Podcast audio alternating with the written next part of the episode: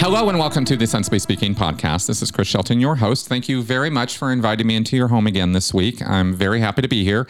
And as you can see, I am joined by guest River Wood. Hi, River. Hi, Chris. How are you today? I'm good. How are you?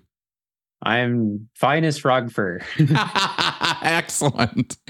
All right. Well, I have invited River onto my show because um, there is a story to be told about um, your upbringing, your association with, and escape from or leaving a group that is very cultish very unique uh, in its structure and its circumstance. Not something I've I quite with the anatomy that I've quite run into before, which I was fascinated by. This group is known by many names, including um, maybe you might have seen stories about this out there if you've seen a group referenced as two by twos. River, what other titles or names for this group could people run into out there? Um, well, when I was growing up in it, we were told that we didn't actually have a name because like that was what worldly churches did. Like all those all those like 30 other worldly churches we passed on the way to ours.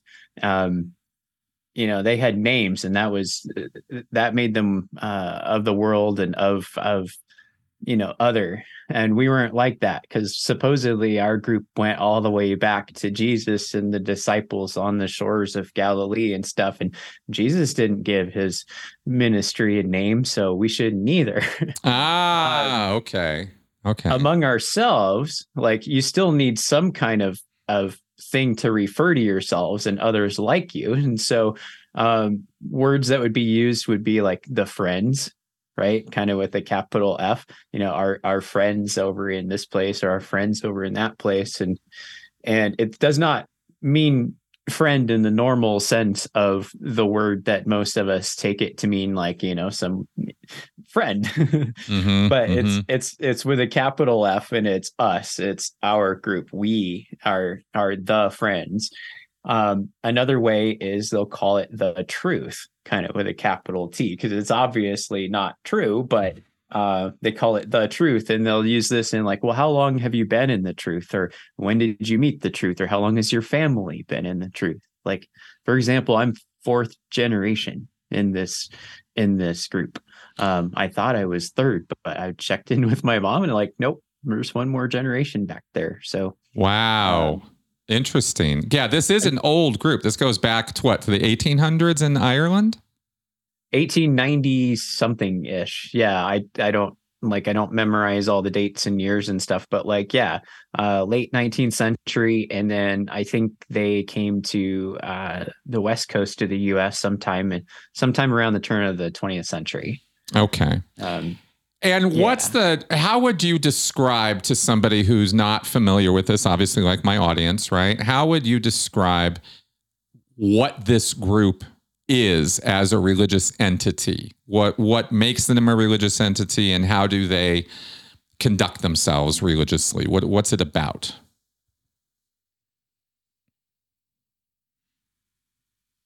Well, I, I, I, guess the okay, so that the idea that we were sold grow, growing up um, was that this was like the original Jesus disciples was was what started this. We didn't know about the founders that came from Ireland. We weren't taught about them. They were mm. they were swept under the rug. When people would talk about them, like um, it, mostly you would get denial right? Like oh that's not that's not true or we don't know anything about that. And that didn't really change until uh feels late 80s early 90s and and um, some folks from this church i believe in australia went and started digging around and looking into old newspapers and stuff like that and and um, they wrote a book and it was called the secret sect. And uh, this book went through my family at the time sometime in the late or early 90s, I want to say. And when it went through my house, I read it. I was 11, 12, 13 years old, some something like that at the time. And I'm like, wow, this sounds really familiar because the thing is, is there's no in this church, there's no formal documentation mm-hmm. of any kind. There's no website, there's no written charter, there's no paperwork, except for a few bits of things here and there that various leaders in the group have taken upon themselves to do for necessary legal purposes in whatever countries they reside in. For example, they wanted members to be able to uh, be conscientious objectors in a draft. Mm-hmm. And you have to be some kind of like official religion in order to be a conscientious objector. Um, so they had to file some amount of paperwork and give it a name, which that's another name that it that's a name that it was filed under legally for a time was Christian Conventions of America. Um, hmm. oh, and that reminds me, other names too. Mm-hmm. Uh, um, Black Stockings was a name they used to have, and it's kind of it's fallen out of favor because this is no longer a thing. But there was a time when black stockings for women were like all the rage. And I don't know when this was, you know, 20s, 30s, 40s, something like that and uh, it per- it became a name attributed to this group because this particular uh, fashion trend persisted far longer in this group than it did anywhere else. Um, and it turns out it was one of the, you know, some of the leaders that like liked this thing and so they promoted it as godly. Oh of course they did. Of course they did. Well you've just hit on something with this that i think is really important for the audience to get uh, underline boldface here. There's nothing in writing.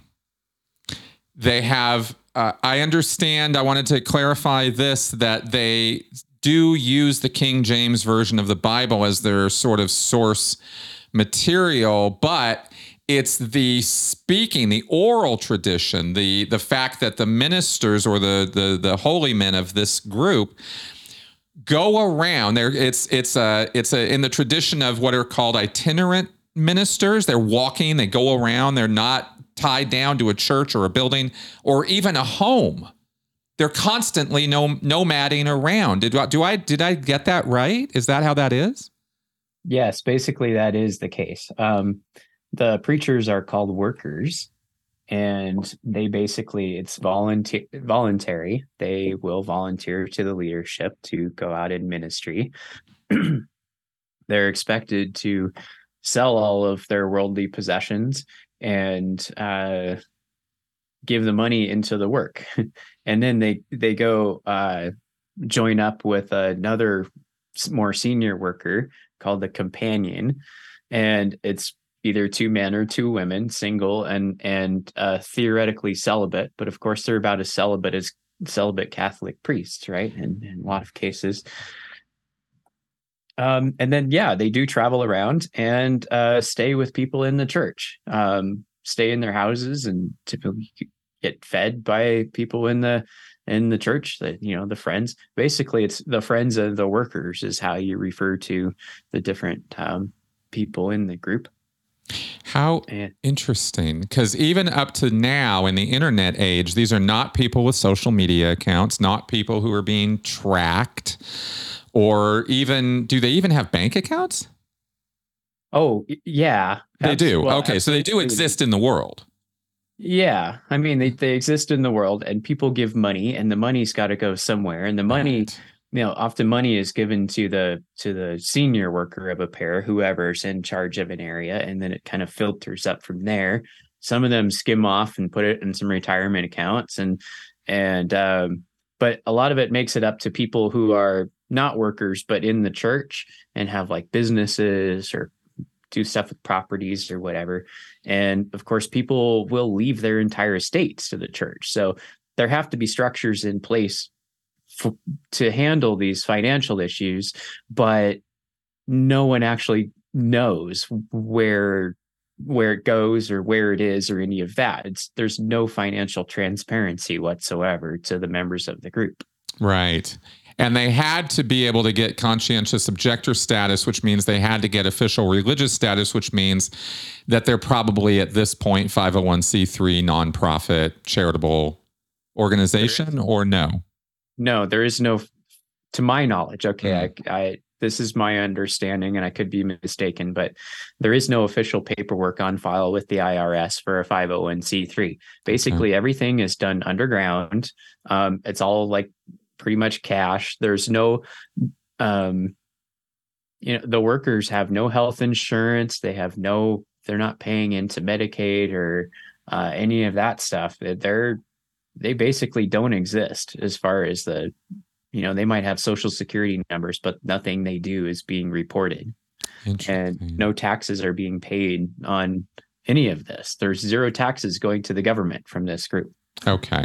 Okay. and it's not it's not tracked in the way that 501c3s have to track um, and and for that matter churches are um, unique among the nonprofits for not having to actually make public their books. That's right. Is, that's right. Um, kind of always a thing. well, see, and that's that's what makes me wonder at the highest levels if there isn't something there, but we wouldn't know, would we? And that's kind of the problem. Churches in in the United States of America are are um, automatically granted tax exempt status. They don't even have to file for it if they are a recognized religion or church.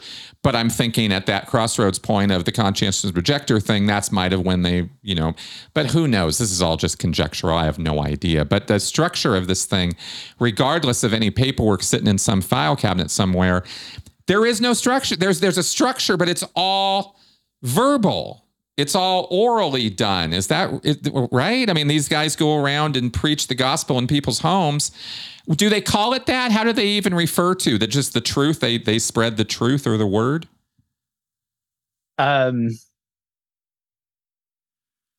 I'm trying to sort that out. That feels like several questions. I know. I kind of landed at that last one of, well, what is it these ministers are actually running around doing? You said they go into people's homes and they and they preach and and apparently the preaching is the holy event. That it's that not is, reading, it's the preaching.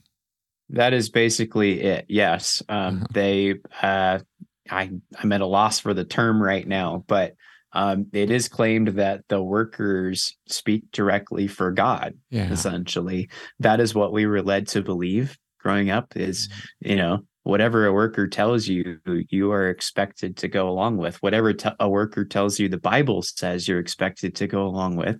And when two different workers tell you two different things about the same verse, like, yeah, you get a little messed up there. And then you try to pin each one of them down on something, and then uh, you can't pin anybody down on anything. There's no, there's nothing written. And that's, it's really very convenient because they can kind of change things um, as as they will and there's not it's just then it's all a big game of he said she said it's very abusive um, but even when people write things down like i've followed for example the lloyd evans channel for quite a while mm-hmm. and it's like with jehovah's witnesses you can see all the way through like all they publish everything and you can tell like oh this was their policy at this point and then then they change it mm-hmm. and that's not enough to get people out of it. oh no, no, no, no, no, no, not at all. Of course not. Um, because changes is is inevitable, and people will roll with those changes because cognitive dissonance is a beautiful thing.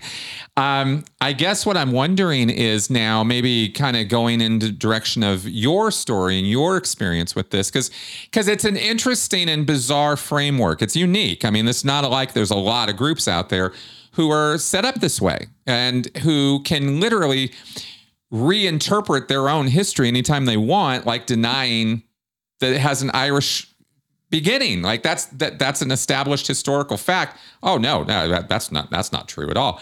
Because they don't think that way about how they keep track of their own history. It's it's a it's a kind of a weird and fascinating thing, isn't it? Well, I can. I mean, I can tell you what my own father's reaction was. Like when mm. when I read that book I was telling you about, and it's like, is this true? Oh yeah. Well, my mom knew William Irvine, the the founder, and it's like, okay, why didn't you tell me this? Like, why have you let me be lied to all my life about this? And it's like, well, you know, it doesn't matter so much. What matters is the you know the truth of what Irvine did or what he started, and we we kind of shunt him off to the side. And there's been various reasons given why he was shunted off to the side, but I think the most important was toward the end of his life, he started to fancy himself a prophet. and he wrote some prophecies, and none of them came true. And so that's automatically how you tell a false prophet, right? And you can't have a false prophet be the founder of your religion. So, wow. wow. Uh, well, all makes sense. All makes sense. Well, let's get to your part of this because um, because it's just so like, huh? How? Where did you? You fourth generation, so you're born into this. Where were you born? Where? How did your? How did you? How were you? What was the normal you were raised with? Let me ask. Let me put it that way. The normal I was raised with, uh, yeah. So I was born in in in Central California, well, kind of Bay Area, okay. and grew up in Southern California, and um, basically this was my whole life. Uh, we had meetings three times a week Sunday morning, Sunday afternoon, and Wednesday evening. And so between, and none of these were, unless they were at our house, they were usually at least half an hour away. So you've got, you know, prep time to get ready and get cleaned up and spiffed up and get ready to go and drive to church however far away and when you're a little kid, this this is the pretty much making up all your life. Um, did you did you go to school? I mean, you had public school education, or was it a private thing, or how did uh, like three times a week is is not your entire life? So what else was going on? Right. Yeah. So school. Um, yeah, I didn't start. Well, I started school in kindergarten, public school. Mm-hmm. Um, there was no preschool or any of that. Uh, so like I probably didn't, I wasn't very socialized, very well socialized. Mm. Um, but yeah, I did go to public schools, and a lot of folks in this group do um, send their kids to public school, which is good. Which is I came to find out, which is really good. I was prejudiced against public schools, but that was really for the best. Mm. Um, so yeah, that, and then you know, of course, growing up, then it's then it's school and church three times a week and then between eating and sleeping and that's it. That's your life. Got it. Um, and what did and church it, consist of for you as a kid? What what, what happened at it? Uh, well each one of these is a little different. Oh okay. Um, okay. And i'll try to give a quick a quick sketch. Yeah. Um, the sunday morning meeting is basically a the worship service that's held in the living room of one of the members of the church. And mm-hmm. the owner of the house is the elder. Um, there have been some women elders in recent years um, if they are the owner of the house and they're single that's okay. Um, but usually it's the male of the home is the is the elder and this is sort of assumed. It's very very uh, sexist religion. Mm. So you everybody files into this living room Sunday morning and ahead of the appropriate time and sits there and basically stares at the floor until the meeting begins. And then the elder uh, will suggest a couple of hymns to sing, and everyone sings them a cappella, basically. No, no music or anything like that, no instruments. Um, then you have a time for people to uh, offer up whatever prayers and then more hymns and then what's called testimonies which people will stand up and share whatever's on their whatever's on their mind or whatever some some bible passage some story and whatever the lesson they feel it has for their life in this in this particular week and and a lot of people just kind of phone it in um, mm. and some people get really emotional at times and it's uh it, it's it's not exciting um and then there's then there's more hymns and then there's like the the little communion ritual which um they call the emblems typically but i guess in places they call it communion. Uh, usually like wonder bread and grape juice because um in the in the us in this group anyway uh alcohol is is uh, frowned upon. So every every event you ever go to is a dry event. It's very um, very dry. wow. So even the transmogrification or whatever word they that transmutation thing is not good enough. It's oh no, that's alcohol. That no no no no no. We're not going to use that as the vessel. How interesting. Yeah. How interesting. Right. Yeah, it's very yeah, very teetotaling uh, abstinence based uh, kind of kind of religion. Um so that's the Sunday morning thing. Give or take a few minor variations here or there. Sure. Um, the Sunday afternoon thing is what they call gospel meeting, and uh, this is typically held in like a rented hall somewhere in a nearby town, like a school auditorium, for example. Oh, would would that many people show up that you'd have like hundreds yeah, of because that would be people coming from further around or Okay. groups.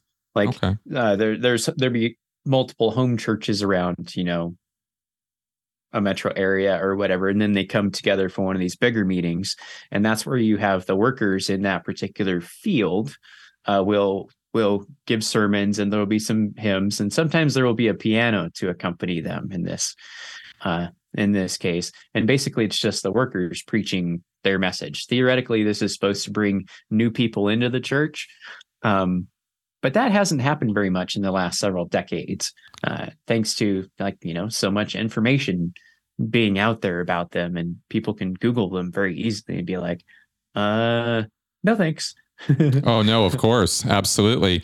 You mentioned the field that the that the the workers, the the minister people, um, have a field, have an area. Is that is that the term that's used within the church for that? Is this is this is this uh, workers field? that's correct yes In, And it- uh, it's only interesting me because in Scientology we would use that terminology. oh really Yeah, the when you fun. like the Denver field is the area around the Church of Scientology of Denver that it's responsible for, which means the entire state of Colorado, uh, and Wyoming, and uh, most of Kansas, and a lot of Montana.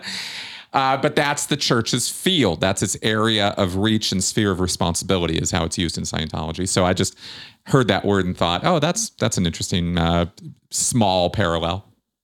well for yeah so for in our group a field was whatever region one pair of workers was responsible for and it might have it will have a number of meetings within it home home church groups right. um, and then those home church groups will get together for the gospel meetings on on um, Sunday afternoons, and sometimes these are on uh, like Friday nights or Saturday nights too. If if the workers in question are particularly concerned about too much sin in their uh, in their fields, um, but then uh, in charge of a number of fields across a larger region, for example. Um, uh, California is part of a region with um, I want to say Nevada and Arizona and Hawaii or whatever. So it'll consist of all the fields in that region, and at the top of that will be one single, always male overseer, is what he's called.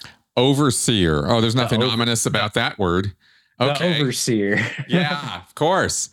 Uh, I mean, w- w- reading about this group uh, without having any dogma or doctrine to to find in writing is it creates a mental picture for me of people like the Amish, like primitive people living in a primitive way. And I guess it's not that way if y'all were, you know, had a Southern California congregation. It's not like that's farmland or Amish territory. It's you're talking about the middle of Southern California.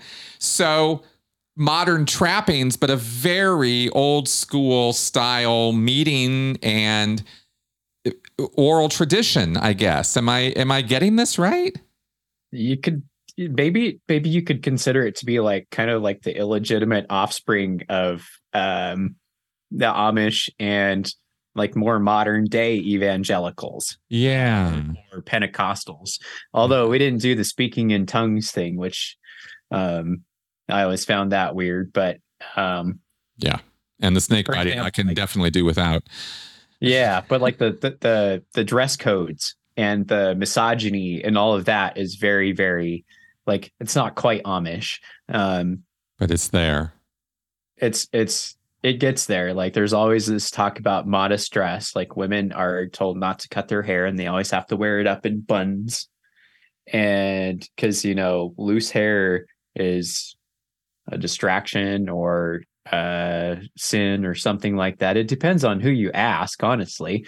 Um but that's kind of one of the rules. Uh no makeup no jewelry uh no pants although like people are beginning to bend these rules because they're like well what's your biblical justification for this and they're actually standing up to the workers and they're they're being like put this stuff in writing. We dare you. you know? Yeah, exactly. exactly. I was going to say, where's this dress code written? I guess the workers just come along and frown at you, and you're supposed to get the idea that you're that you're not. Oh, they will call you out publicly. Oh, they'll just they'll just straight up. You They'll- stop wearing the they pants. Yeah. They will straight up preach it in the gospel meetings, or if they're at any other kind of gathering and they see something they don't like, they will they will stand up and they will admonish the whole room about that particular uh, unacceptable behavior. Okay. So has this engendered then a rather full of themselves, egotistical power trip attitude? Oh, absolutely, it does. Yeah. And that makes One sense. thing I didn't mention yet is that both of my parents had been workers before they got married and had kids. Okay. So they had that backstory uh, to, Mm-hmm. So that they I'm- were bringing yeah, I'm in. I'm a preacher's kid. Yeah, my dad did that for 16 years and my mom for three. Okay, where they were itinerant, running around house to house. And this is not just visiting a house. Aren't they like staying there? Uh huh. Yeah. So, because They they don't have their own place. Right. Well, okay. So I generally speaking, that is the case. In a field where there are enough friends to stay with, they will stay with friends who have, you know, and this depends on people having means to provide for them too. Like, Right. um, it just typically works out that the workers will spend more time at the homes of people with more money and more space and more time. Right. Right.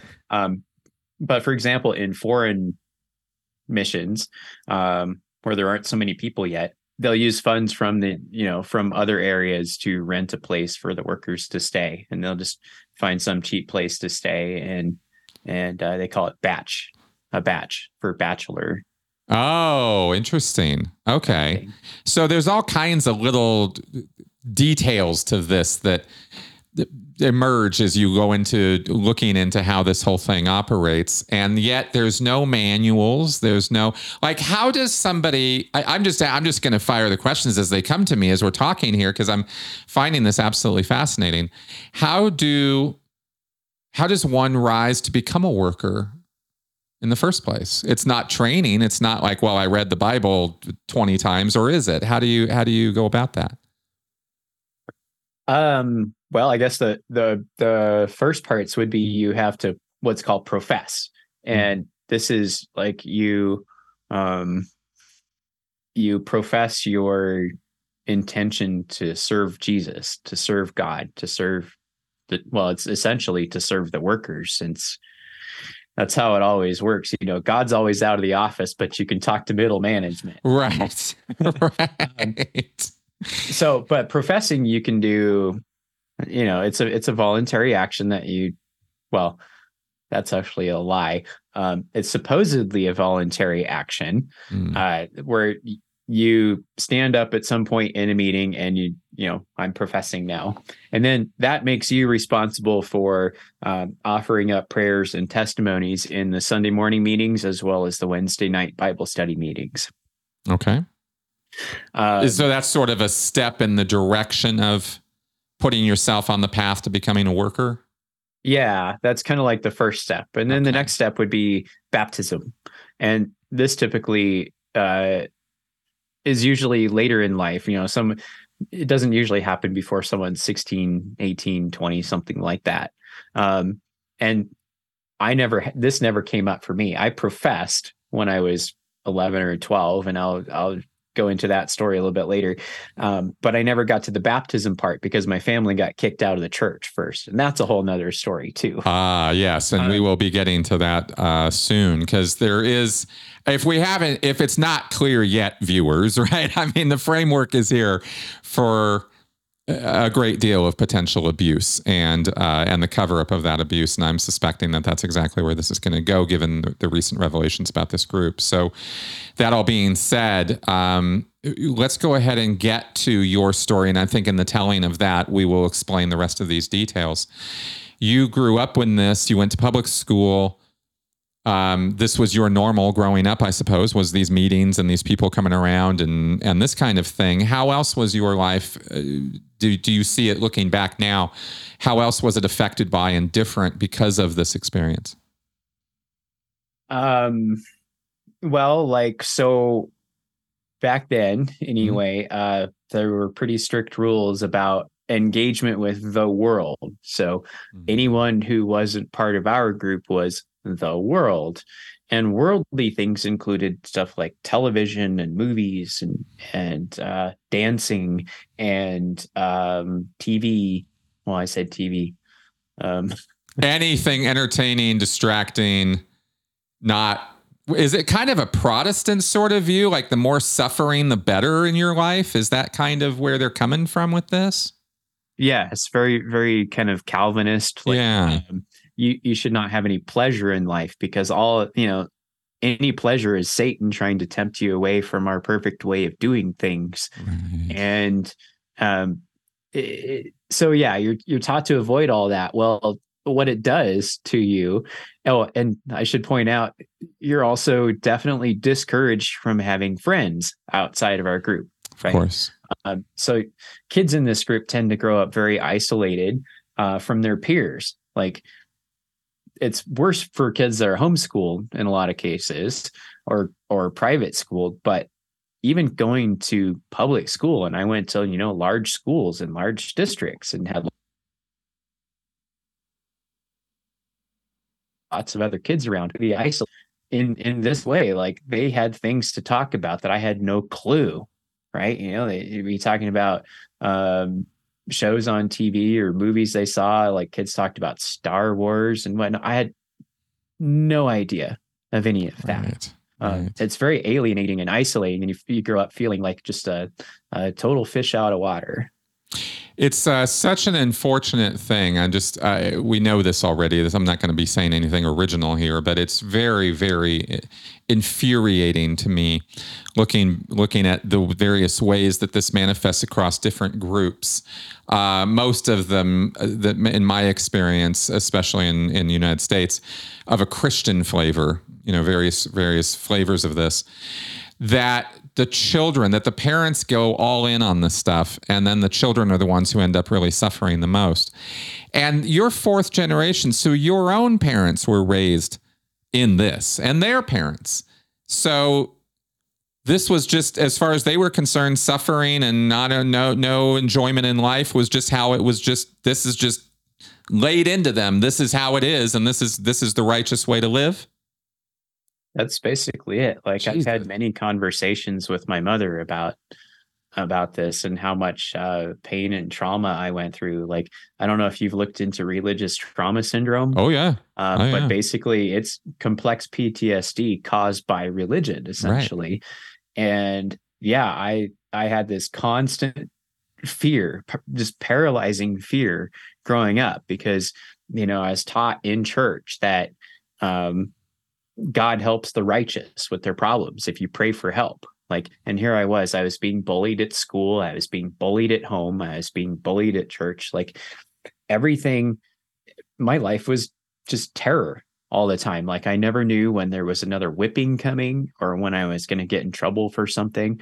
Um, or when somebody So it was physical. me. so it was physical discipline at home then Oh yeah. Mm. Um, my dad would use a belt on us. My mom would use a stick.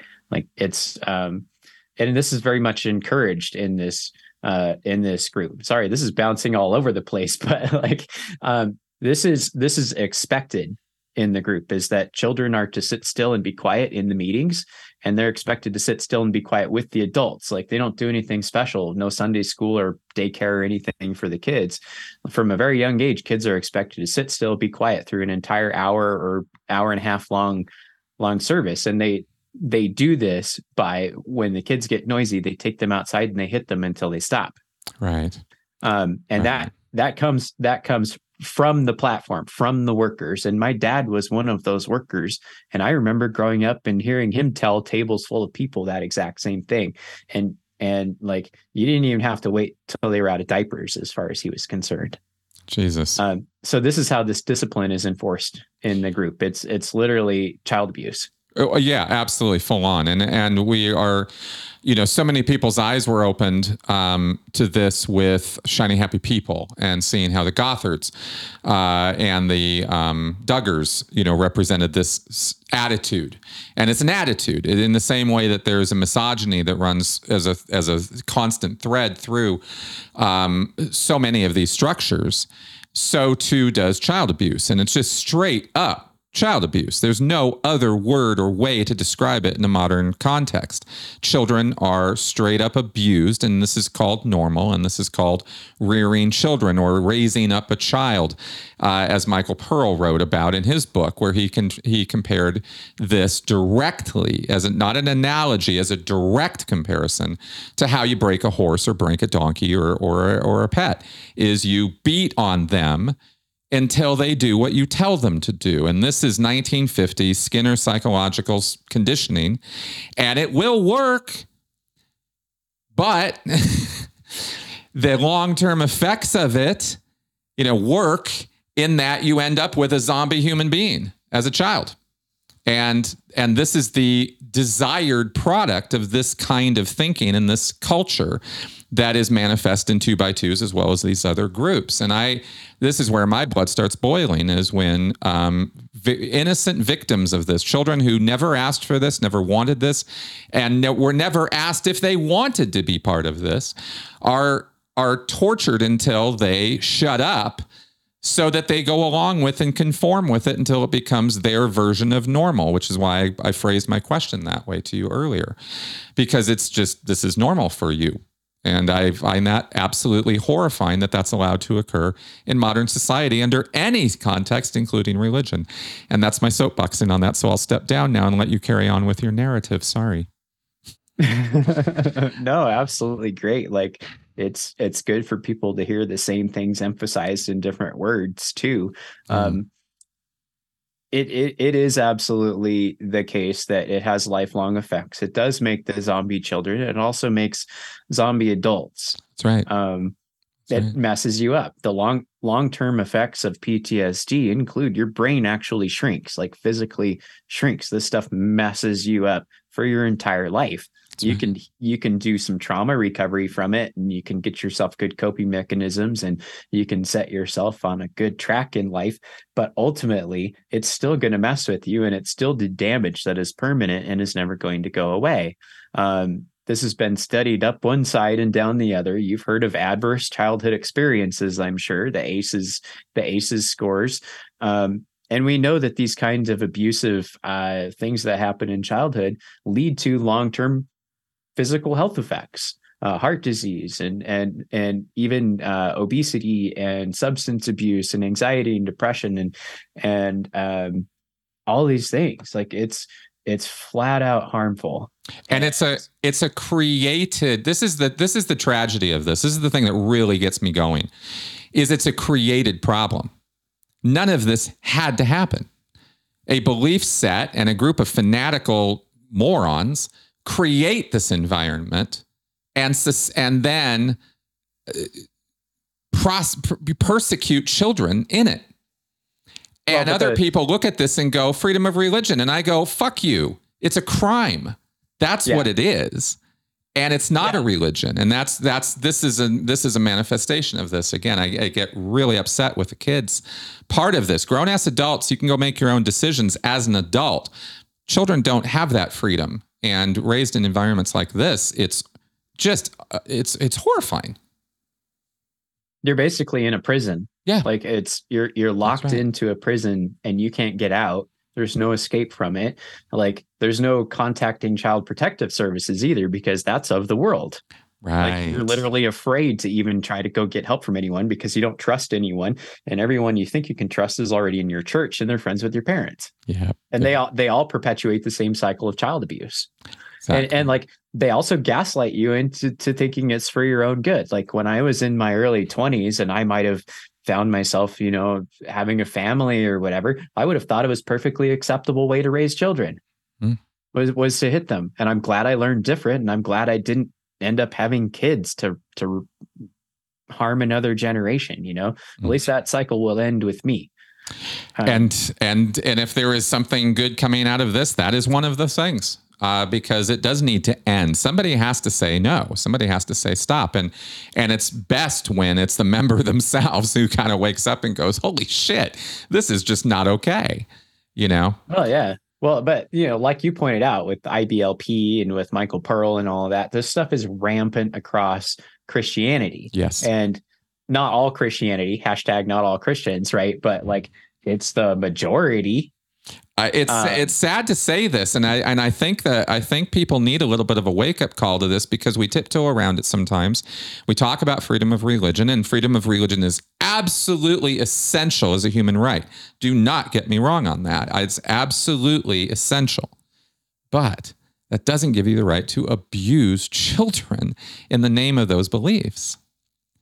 Well, there's this, and I'd like to kind of dive maybe toward uh, the subject of like uh, intersection between religious beliefs and civil law. Mm, Um, go ahead. this is this is really important because uh, my group, like all the like all the other fundamentalist groups, this is a thing common to fundamentalists and evangelicals, kind of as a category, is that the Bible is the ultimate authority for everything. Everything about you need to run your life is in the Bible. And that is why so many of these groups are completely helpless, for example, to do anything about the issue of child sexual abuse because there's absolutely nothing in the Bible about it. Except that it's that- okay under certain circumstances. Well, I mean, if you if you look at the cultural context of like how old was old enough back in those days, yeah, we would consider that absolutely unacceptable. Mhm. Um, and another example is the Bible says only one thing about rape in its entirety, and that is that if um, if a rape occurs, the perpetrator is punished by being required to purchase the woman from her father, Right. and she must marry him. right. And this only counts if she is a virgin, one, and two, it's only rape if she screams. And this is the entirety of what the Bible says about rape. right. So, with these, and the entirety of what the Bible says about raising children basically is don't spare the rod. Right. Exactly. And so you're you're dealing with a group of people who are using this particular book as an instruction manual and it comes to us from thousands of years ago from primitives who didn't have microscopes or telescopes and didn't know anything about the world That's right. this, right. this is the thing that has to be overcome like they're trying to fix this big this big sex abuse scandal but they can't fix it as long as they believe the bible is is the greater authority than Then the law than the law of That's the right. country or society around them or the culture in which they live. correct And this and this is why at the end of the day in talking to you about this it becomes clear why this is an actual cultic group even though there's no central leader telling everybody what to do directly. It's all this verbal oral tradition through these workers, but this culture is a self-perpetuating cult.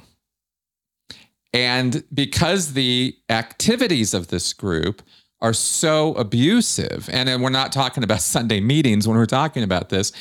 I want you know this is going to get worse before it gets better because uh, because this goes to darker places than we've even gone to yet. But when you give this much power and authority and influence to a select number of people who consider themselves God's chosen elite, do not ever dare to be surprised later on when all the horror stories come out because it's this is just human nature. So, that all being said, where does this go? Uh, many different directions. I understood. Sorry about this. If I'm if I'm giving you too much generalized direction here, what I'm specifically curious about is um, structurally, organizationally, right? This year, there was. I mean, uh, we. I've. I'm I'm understanding enough from what you've said about your childhood and upbringing that I get that you was a monster factory in a hellhole, and it was all under the guise of religious, you know, righteousness, and I get that. Are there any other aspects to your you know to your upbringing or your time growing up in this that set it apart or make it different enough that we should comment on it here in terms of this group and what it does I think uh, I would tie into what I was st- starting to say earlier about Mm-hmm. um, being isolated from the world around me. Mhm. Uh, it just made me very, very different, and it it you it's very foreign to interact with other human beings. Mhm. Um, and this is very dissociative too. I came to learn later. Uh, Are you referring here? Are you familiar with um, like under attachment theory? We're talking about like disorganized, chaotic attachment. Uh, I'm not. I don't. Fair enough. I don't know enough about that to, No to comment on that. Um, what I would say is that maybe we can talk about sort of the mental Mm-hmm. control aspects of it. Sure, go ahead. What what um, how were those laid in, or what were the rules or strictures that that put those in place? so basically a, as a kid growing up in this group this is this is your entire life this is your entire world and you're told that this is the right way to do things everything is we're doing things right um, and you're told to, you're you're given implicit trust in the workers because your parents implicitly trust the workers. And whatever the overseer for your region says is basically that's law Mhm. you know? Um, for example back in i don't know my dad was what was called in the work uh, in the uh, 50s 60s 70s uh, that some time period around there and like it was decided oh well the, the friends down in this area that too many of them have radios in their house and so the overseer tells my dad you go tell those people to get rid of their radios and they're expected to obey Mhm. Mhm. and that's that's basically the level of of authority and control that exists within this group is the overseer is considered to um, have all the authority Right. And do the workers come into a home then and see a radio and go, I'm telling you to get rid of this? Or do they communicate it as the overseer has instructed me to ensure that no radios exist anywhere in the field? Sort of more thing. like that probably and then some scripture on top of it know? Okay. Okay. So it's kind of comes down that way as there is there- this sort of authority chain of command kind of thing that's recognized, but it's not really written down anywhere. And basically they have they have a, a i don't know if they really have a carrot so much as a stick. Hmm um, they can take away your professing privileges temporarily. So for example they can tell you not to take part in the meetings. Like you just you can't stand up and give your testimony um, until you until you repent of your sins and you get right. Um, Mm. And- or they can do something more extreme like if you're a person who has a meeting in your home there's extra scrutiny on you. Um, for example when i was a uh, early teenager my parents had the well we had the we had the wednesday night bible study meeting in our house. And um, there was a situation developing within the church where there was where there was talk about what to do about this issue of divorce and remarriage because this was frowned on if you got divorced if you got remarried they they would kick you out or they would tell you you couldn't take part anymore or whatever um and my parents had made friends with enough people who had been divorced and remarried and heard people's stories and some of these stories were pretty like extreme Mm. um In terms of spousal abuse? in terms of spousal abuse Yeah. Okay. Um, one couple that was kind of like an aunt and uncle to me um her, her first husband had basically threatened to kill her and fully would have followed through with it and she bailed out and had to flee the country even. And here the workers were telling her that because she was raised in the truth that she had to divorce her current husband who was awesome and go back and marry the asshole that threatened to kill her You got to be kidding me with this crap. Absolutely not. Jesus Christ, man. I mean, even when common sense is staring you in the fucking face, no, you have to go back to your abuser. I mean, these this is where this is where I was talking about a few weeks ago where evil is created. This is how it happens. Is, is absolutely. this rigidity of thinking, this inability to look at who's actually in front of you, but to see everything through this filter of Stone Age barbaricism. I mean, it's just so disgusting to me. I, I'm sorry. I just, when, when it comes to stuff like this, I really, this is what keeps me in this field, is because it's just so horrible. So these are orders that my parents would give people. I understand. My, I do. My my dad would tell people these things, and it wasn't until much later, you know, much later in life that he starts listening to people tell their stories and realizing that he did bad things by Yeah. telling people this. Yeah. And he started speaking up. And he's like, you know what? We need to be okay with this. Let God sort it out. Like, you know, Exactly. Um, some people need to be separated. This is just a fact. And this, you know, and he had to find his own Bible verses to justify his interpretation of it. right. And one time, workers, the workers in our field came to our house and they said, You need to stop saying this, or we will take the meeting out of your house. And that's like, you know, that's a death knell right there. Like, no, I get like- it. Yeah. now, now you now you are under warning and everyone knows it. Right. And um Yeah, so was- so participation in this activity and is a social status point which can be threatened and taken away and that's how that's the, at least the first or the, the the the primary way that control is exerted over the members is by denying or taking away these so-called privileges. That well, that is one method of control. That's one. Yeah, I'm I'm just sort Yeah. of like thinking, well, how why you know why would people go on with this? Why would that be a thing? Oh, you're going to take the meeting away. Oh no, right? But for them, that actually has great importance. Well, yeah. Um Yeah. it's a it's a status thing. Right. um uh, it's there is there is a lot of uh, actual backstabbing over this kind of thing too is like who has the Mhm. meetings and who doesn't and whose families are right with the workers and whose families are on the outs and yada yada like the yeah there is a big kind of uh, social status game that goes on and my parents had status from being former workers before right. and knowing a lot of people That's and right. so like that was that was definitely like yep no, the picture the, the the picture is coming more into focus here. It's kind of like those old Polaroids, right?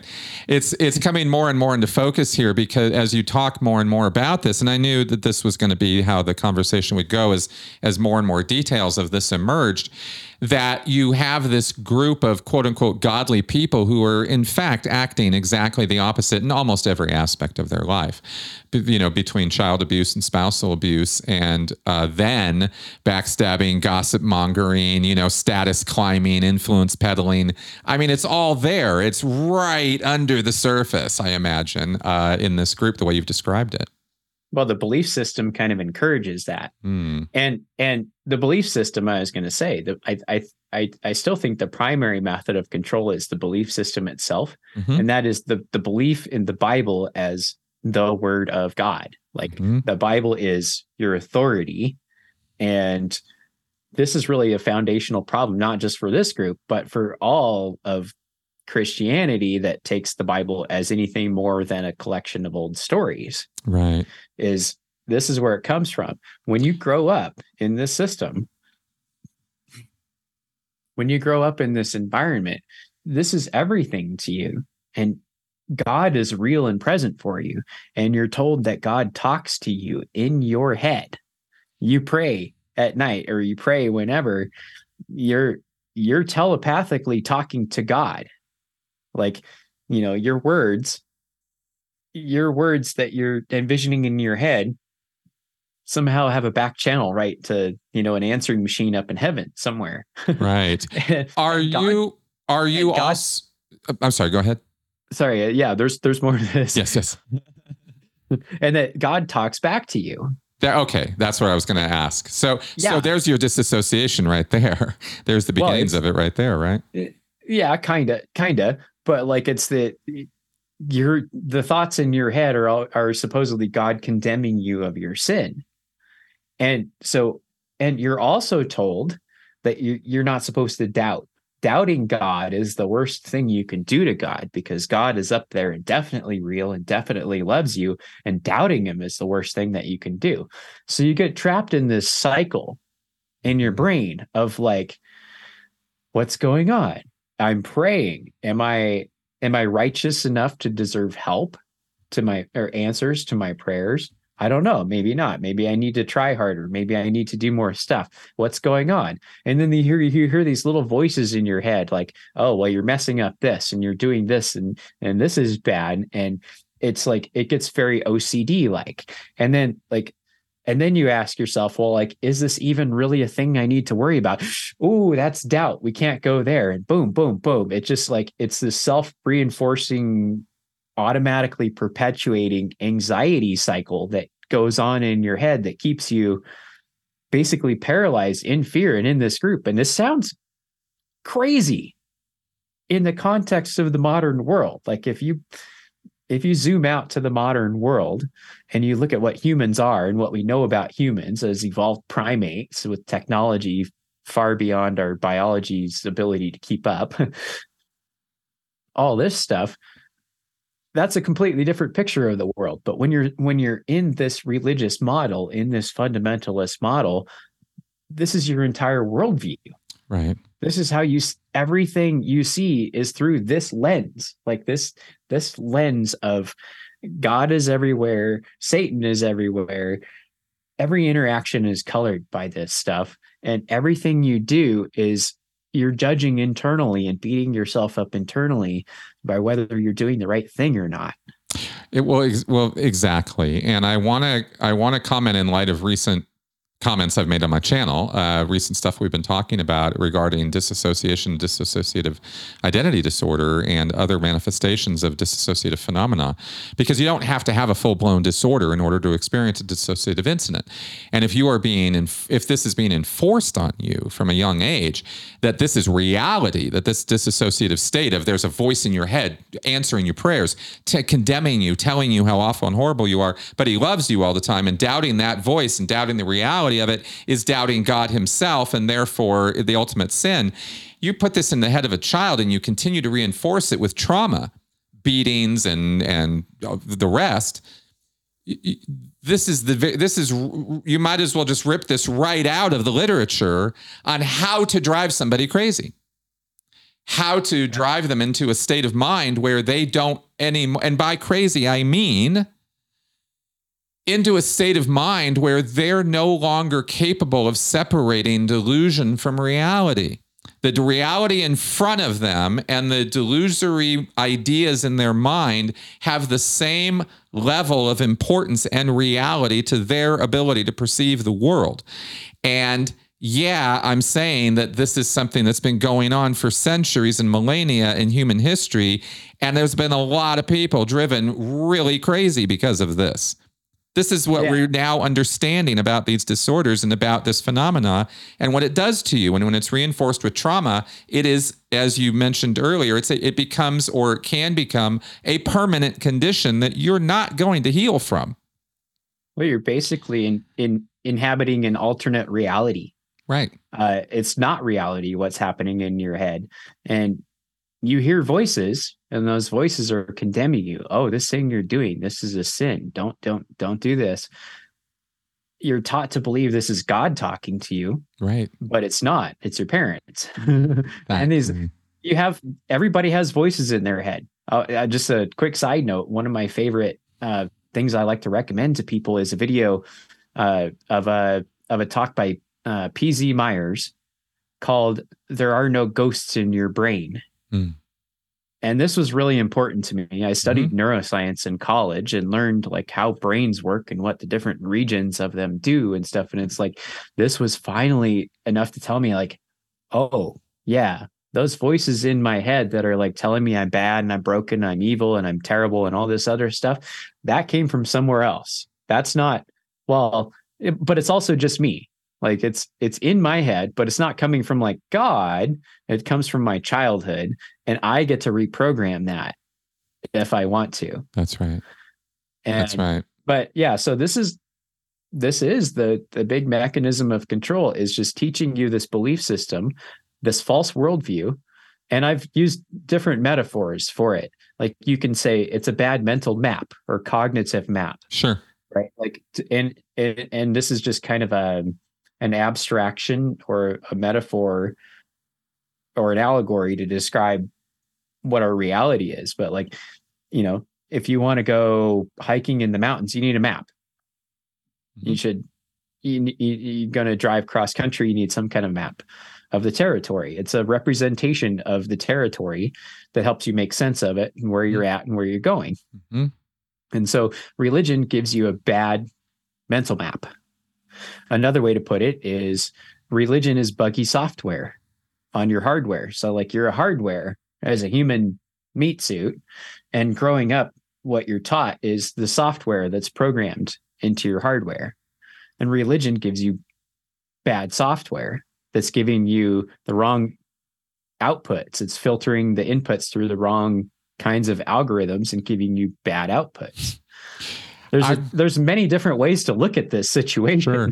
Sure. No, no, absolutely. Of course there is. I wonder I want to ask you a question. I don't want to you know just, just argue or contradict you but i do but i am i'm curious about your response to this thought i'm having about um, the you said the basis of this or the basic the most fundamental aspect of this is the inerrancy of the bible right and that the bible is the is the core key concept of this whole thing and yet with two by two there's an additional layer and this is not unique to two by two by any stretch of the imagination i'd argue this is the case for most religion in fact is it's not only the existence of a book which is supposed to be symbolized and idolized as inerrant but how do we experience that? Through interpretation, through another human being or group of human beings.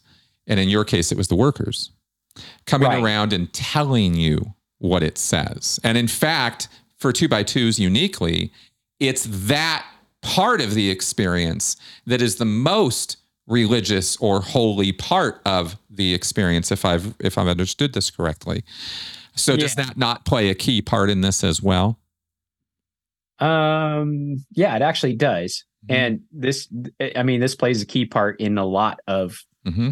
Other denominations mm-hmm. of Christianity too. It's like, Absolutely. sure, the Bible is our authority, and the preacher man knows how to interpret it correctly. So you Correct. just listen to him do it for you. This is very common. Yep. I mean, this is this is even Catholic Church does this. The Mormons, every every group does this. It's like, yeah, sure, we we give the nod of some authority to the Bible. And like, for example, the Catholic Church is like not just the Bible, but you know, these other documents and other stuff and church tradition and all this. Mm-hmm. But ultimately it is coming from the mouth of a human.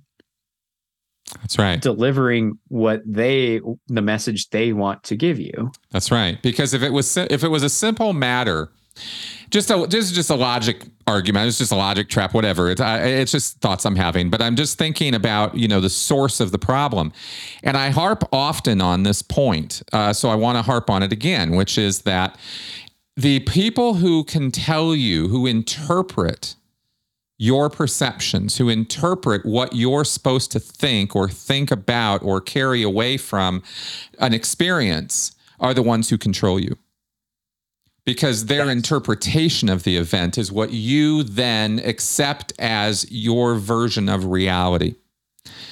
You perceive something. Something happens to you, whether it's an awe experience, a euphoric experience, a, a beating, whatever it is that happens. And somebody tells you this is what that experience means.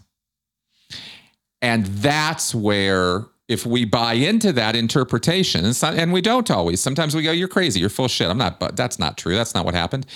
But if we buy it, and often we do, that person now controls our thinking to that degree. And that can be used in a good way, but often, and especially in abusive cults, it's used in a knowing, premeditated way to control you. And I want to break that down for people because I want them to understand that a book is a book it's what you do with it and how you're told to think about it that causes all the trouble.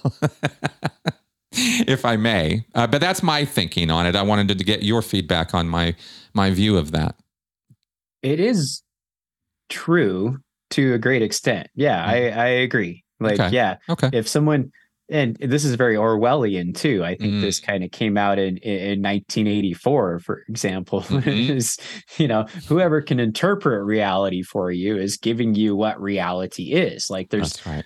functionally no difference for your brain between reality and what you believe reality to be. That's right. right. That's right. Exactly. That's, whoever can control your reality and control how you see things is is going to uh, control a great deal of you and your behavior, uh, your your information, your time, your energy, your emotions. Right. Yeah. That's right. That was my biggest takeaway from all the work and, and looking I did at neuroscience was there's the perception and there's the interpretation of the perception. and those two things are not the same thing. And I and I was absolutely fascinated by that because when you look at it through a lens of control and what cults do or manipulators do, right? It suddenly makes total sense. The brain's operating exactly the way it's supposed to, but they're kind of slipping in the middle of that process and going, ah, what you saw isn't this, it's this. What you heard isn't this, it's this. And you go, oh, really? Oh, okay. And exactly. now you're and now you're in another reality, you know? Exactly. Yeah. yeah. Another another one of my favorite metaphors I was just reminded of is mm. um, uh, the God virus by mm. Darrel Ray. I don't know if you've interviewed him. I have interviewed Darrel Ray. He's a great guy. Yeah. What, what's what's the what's the point that's coming to mind for you? Wonderful. Uh, well, he he describes religion as basically kind of like a brain virus, mm. or and I guess Richard Dawkins has described this as a memetic uh, uh, virus or whatever. Yeah. But religion can take over your brain and cause the the human organism to behave and think in different ways than it otherwise would without that particular worm or virus in there. Um, I think that I think in a, that in a sense, think, like, are you, are you, familiar with like the cordyceps fungus that can take over yeah. the brain of ants and and just like that? Like, I realize this yeah. is a metaphor, but like if you really drill into it, a meme is a thing that takes on a life of its own. Mm-hmm. You know, belief systems, they have a life of their own. They can pass from host to host, you know, parasitically. There's a that's a that's a framing device. I, I, I find it an interesting one, and I certainly have contributed to conversations talking about religion that way. I I only push back now to the degree that I see that there is utility in religion and that there are social aspects of religion that are in our current state of being at least are necessary. Um, or serve a function that nothing else seems to be serving yet. Not to say that something else couldn't step up and serve that function, but to date, it hasn't happened. But that all being said, we're talking, and of course, my show is a lot more about the dark side of this and where things go really really wrong and and when they go wrong they go really wrong even overwhelmingly wrong where it can appear that there's nothing good about this thing and i it's taken me a lot of years to come around to that way of thinking without having faith myself. I am not a believer. Or, and without excusing or using that utility, that social utility that religion has to justify or rationalize the abuses because they're not okay and there's no reason for them to be okay. And where academia falls down is they don't there are too many people in academia who don't see it that starkly and honestly, and I'm and I'm always uh, bothered by that. So, oh, you know. okay. Um, religious fundamentalism tends to find itself aligned very closely with conservative politics in mm-hmm. the U.S., mm-hmm. um, and this has been a bidirectional causality kind of thing. You know, mm-hmm. we know how uh, the, the religious right adopted abortion as its central issue after Roe v. Wade to use for political power and get people to vote Republican and stuff like that. Mm-hmm. And did like, you? It was very. How, how far down the rabbit hole have you gone on that? By the way. Oh, way further than I want to talk about. Okay. did you did you get to the class segregation part like, where it, it started with that, not Roe v. Wade? And how the Christian nationalists and, and uh, oh, uh, evangelicals yeah. used to not have a problem with abortion. Yeah, yeah. I actually just finished reading Andrew Seidel's book, uh, American Crusade. Okay. Yeah. So yeah, I got fully filled in on that one. I haven't. I've interviewed him twice, but I haven't read that book. But I've done other study that led me down that rabbit hole. And oh yeah, yeah, it was quite. Uh, what the fuck?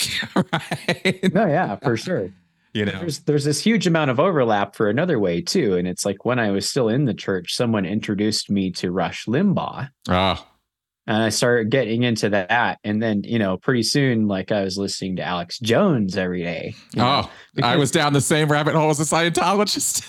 Yeah well they they they talk to you in the same language that you're already used to. They talk about god and and higher ideals and morality and all this other kind of stuff. Yeah. It's language language that you're already has a considerable overlap with fundamentalist christianity. Yeah true that True that. Um, and then they then all they have to do is tell you that Democrats are you know devil worshipping you know blah blah blah, and then that colors your whole view of politics and America and everything That's all right. at once. That's right. Because we're because yeah. Anyway, there's a lot of and a lot, a lot of reasons for that. So that's so there's that angle as terms of why you feel religion is is contributory to uh, or more more bad than good. It's dangerous. Yeah. Um, Yeah. to to harken back to your to your previous point about like, well, you know, can religion have any function? Yeah, in a sense, it can have a function. Like for a lot of people, their church is their social group. It's where they meet with people they know on a regular basis. And humans need this. Mhm. This is a very deep-seated primal human need is to connect with others, to have a tribe, to have a group, to have friends. And so and a lot of people, you know, their living lives or dies by their social network. That's right. That's exactly right. So- status status is not an option in a human existence. But as you and I know, there's ways to create these communities without religion. Oh, there are, but not for everybody. And that's where the problem comes. Is some people won't go a secular route ever. And that's that becomes a problem for secular minded people because we can't reach them. Well, people people find other kinds of communities too. Like one Mhm. thing about the world as it is now is people might find that social community among gamers, whether it be video gamers or tabletop games. It might be through you know Star Trek conventions. It might be through uh, music or sports or uh, people find ways to make these communities um, for themselves without the religion. They do, but they don't find communities that answer or address or deal with existential issues. Mm. and that's something that Star Trek conventions and I absolutely agree with you. Don't get me wrong. I'm not I'm not in any way pushing back on what you just said. You're right. We do find social uh, connection through lots and lots of different ways, but there are only so many ways that we find social connection on a few very key emotional needs. Existentialism being one of them, morality being another one. Our moral foundations and finding common ground on that. Uh, we don't look to you know, our more social, you could say, social groups, right? Our, our, our hobby groups, our, our friend groups, our, our, our other groups are not the basis of our moral foundations or our existential beliefs. And that's where religion tends to dominate.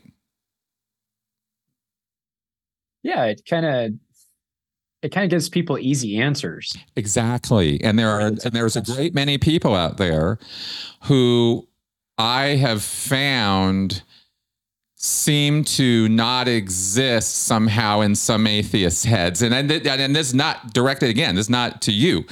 But we're we're both part of a secular group where this is an attitude that is expressed often is you don't need God to be good and you don't need, you know, God as a moral foundation. And you're right. You don't. But there are people who do. And I don't know that we can so easily just get around that by saying, well, yeah, but Well, you know what I mean? The world there's also a lot of uh, atheists out there who used to believe, and they used to Mhm. believe they needed those things Mhm. until they didn't. Well, no, that's absolutely right. But what did they give up exactly? Did they give up their moral foundations, which were based on that? Not really. I What did they tell you what happened change? Right. Oh, no, absolutely. And some people change radically. So did I. My moral foundations Yeah. are completely different after my so called conversion experience or deconversion experience, right? Um, it's a it's a it's an interesting conversation to have and one that I would like to have with you in more detail off mic because I think it might go too off the beaten path for what we're trying to cover in this podcast. Um, if that'd be okay with you. Absolutely. Okay, And great. I'm I'm happy to come back too.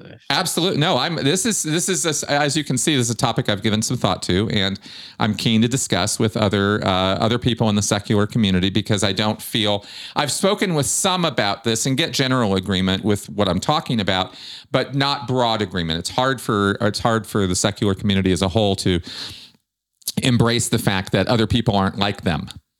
And just because they're a certain way doesn't mean other people are or ever will be. And that's that's the part of divergence I think that I run into with people because I used to think the same way, and then I did a lot more psych study, and it's like, oh yeah, just because I want to project myself onto the world doesn't mean the world wants me doing that. You know, which is an interesting. Uh, anyway, I find it endlessly fascinating yeah i always have to figure out like how much should i say you know um, one of the things i've found in secular community is that uh, there there's almost like a 50-50 split and there's mm. there's it's this is not 100% of the people but there's there's people who were deeply traumatized by religion mm-hmm.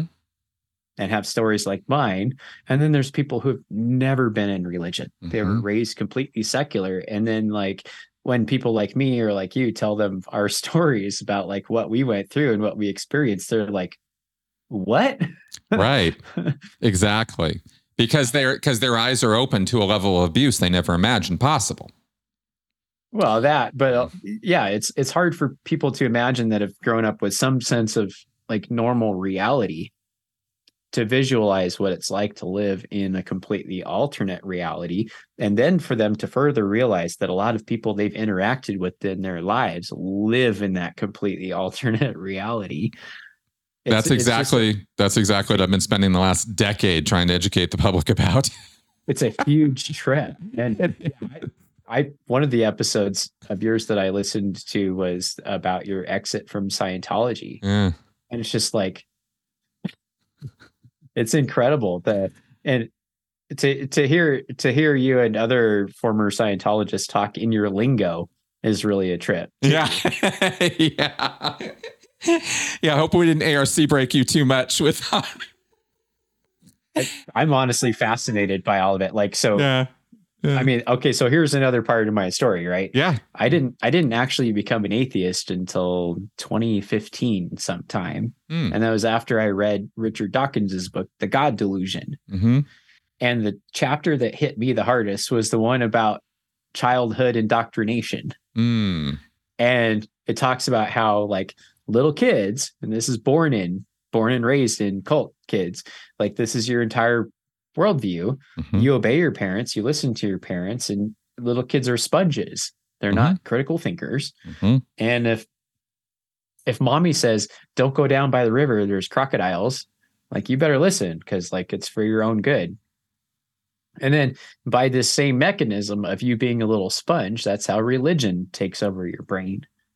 And that's how this happens. And it's like, oh, wow. And then this profound realization hit me where, well, the only reason I ever believed in a God in the first place was because everyone around me did. Right. My whole my whole family, my whole social circles, my whole everyone I knew believed in this. And even when I went to public schools later, it's like you hear talk of it all the time, God this and Jesus that. Mm-hmm. It's like you just assume it's real and it's real to you for that reason. And coming to that realization that this is why i believe this and i did not have good reasons to actually believe this like i kind of i kind of went into like a week long panic attack at that point. Yeah like, i get that. I totally everything everything before me in my life that i ever thought i knew is wrong. It's suspect. It's my whole life up to this point has been going the wrong direction. All of this stuff just came, my whole world came crashing in at that point. Mm. And that's when I realized that, you know, not only did I have to not have to stay in the closet as a queer person anymore, I could, I get to live my life and on my own terms, mm-hmm. but also now I have no reason to be scared of higher education. And in fact, I should probably go get some so I could do something with my life all of that that led me to study psychology mm-hmm. when I hmm. started in college. And one of the first classes I took in in well, it was it was my second semester. I took intro psych classes my first semester, and that was hugely informative. I had a lot of realizations at that point. And then I hit an introductory neuroscience class my second semester. And that's when I learned like how different regions of the brain perform different functions and stuff. And that's how I learned to understand that, you know, these voices that condemned me in my head, these were these are just background chatter. This is just brains doing brain stuff and it's not real. right. And so that's profoundly important. And then I I ended up getting a job as an intern in a behavioral preclinical neuroscience lab. And behavioral meaning the connection between brain structures and brain chemistry and behavior. Yep. And preclinical meaning we test on non-human subjects. Um, and in the case of the lab that I worked in, this was primarily rats. And I have right here a rat brain. Rat, this is a rat brain. If Yep. my camera will focus, maybe it maybe it doesn't want to. Let's try this. Anyway, that's the idea. So that's the brain of a rat. It's very small, but it has, you know, rats being mammals and us being mammals, it has a lot of similar structures to human brains, except a lot smaller. And uh, another thing about the evolution of brains over time is they've kind of evolved from the the inside to out. Like so, down on the inside of our brains, down toward the brain stem, are the much more primitive structures. Um, right. And then out toward the front up here is our frontal lobes. And this is the most recently developed structure in mammalian brains. And also the folds, the the complexity of the cortex is is a more recent evolution. So this detail will never show up from this brain, but if you zoom in and look, the cortex of a rat brain is very smooth. It doesn't have all the all the gullies and stuff in it. And those actually add to brain connectivity and Right. Possible more thinking. Well, anyway, down toward the brainstem, barely off the brainstem, is a region of the brain called the amygdala. Mhm. And this region of the brain is what stores fear and pain. And I had this this profound realization one time when I was working on an experiment where we were um, teaching rats to be afraid of a certain stimulus by shocking the floor of a cage that they're in. So like a mild electric shock, kind of like a spark plug wire on a car. Like it's not going to damage you, but it's like ah. And these rats are in these little cages and that we we give them the stimulus and then we shock them. So we're training them to associate pain uh, with whatever stimulus we're giving them hmm and you know we can we can later uh, remove the brains of these rats and slice them very thin on some lab equipment down to like a few cells thick and we can look at exactly what's happening in the brain in terms of the cells in terms of the chemicals um, neurotransmitters and what exactly is going on in the brain at, after various types of fear stimuli for Sure. example Sure. and so we know a great deal about how brains actually work in these cases and and trauma is trauma that's the thing you want to put down to people is trauma is trauma we have sure we have physical abuse of children but there's also psychological abuse of children Mhm. using stories that are completely imaginary and the thing is is you can you can completely imaginary events can trigger the same fear response in your body Mhm. like if you if you encounter a stimulus that your amygdala has said mark this for later this hurts us and then your brain recognizes this input from your you know auditory or visual systems or whatever triggers that fear memory and then off goes your your uh HPA axis, your hypothalamic pituitary axis, where your uh, fight or flight response is. Right. This is the sending off the adrenaline and and uh, cortisol over long term stress and such. Right. And So- this, Mhm. Completely imaginary things like God are placed into your brain as a child in this at the same time that fear of parents is establishing itself in you. yeah, true enough, and all and all all true, except a couple things. Um, thing number one, in the absence of any religious indoctrination, children will naturally come up with supernatural explanations for natural phenomena. As another research you can look up the literature on it. I, I can't sit here and cite it to you right now, but um, I, I guess I could dig it up if I had to. But it's very interesting literature. Studies done in Japan and other places. I think Sweden, definitely Japan, um, where young children. I'm talking three to five years old right, are are uh, are surveyed, can you know, are, are are studied on this point, and it was abundantly clear that even in the absence of any religious indoctrination of any kind about God or spirits or supernatural elements, children will simply invent them. Oh, sure, and that's yeah, that's not a small point.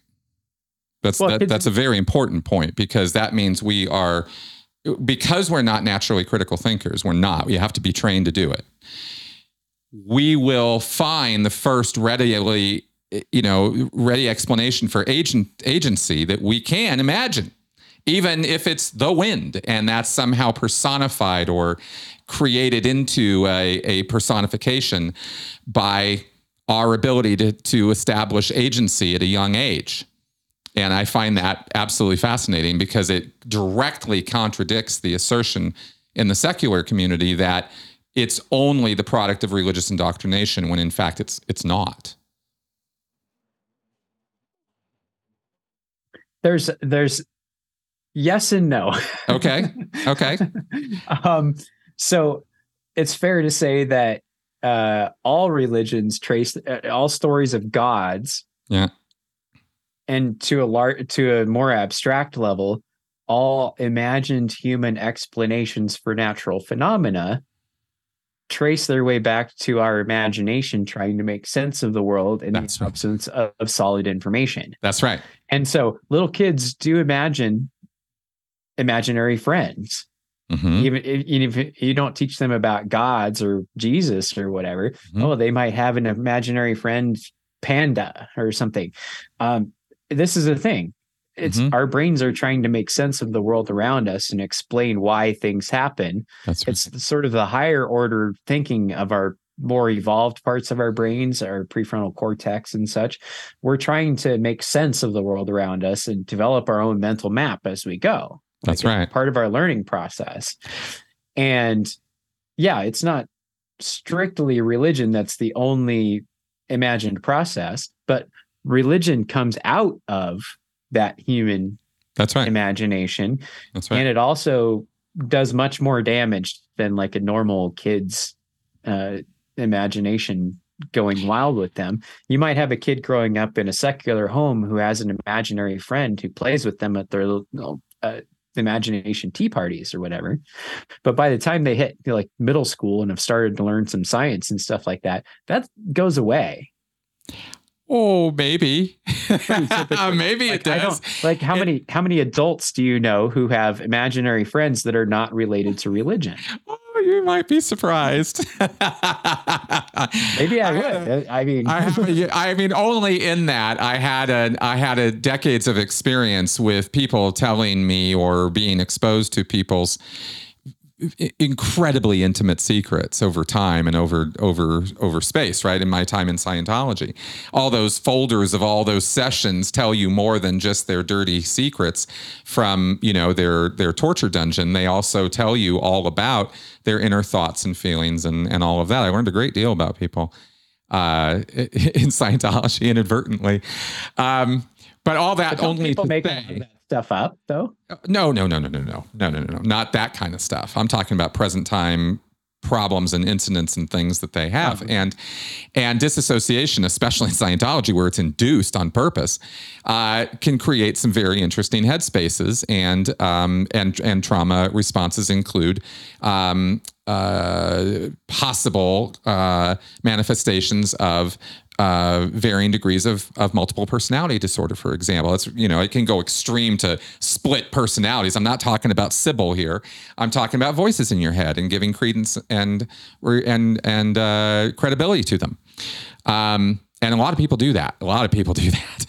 but they'll assign it to God or something maybe later, but they didn't start that way you know that that kind of thing there's religion is a very multifaceted topic that covers such a wide range of of behavior and and belief that it's it's it's difficult for me to talk honestly about it in such broad general terms. Uh, it's good, it's bad, it's right, it's wrong. It's it's all of these at once, depending completely on the context. And having immersed myself in for years in the negative side of it i have to take pains to say these things not only because i'm trying to have a debate but because i'm trying to point out that we can harp on the bad so much that that's all we see. And we never look at the good that it does. And there is good that it does, and uh, organizationally and individually and behaviorally.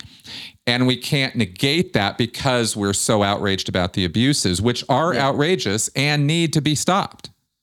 So just, yeah. th- that's where I, am coming from on it in a broad yeah. sense, if that makes, it, and I hope that makes sense because it's where I've arrived to after 10 years of recovery from this. Because believe me, when I first got out, I was fucking fuck religion.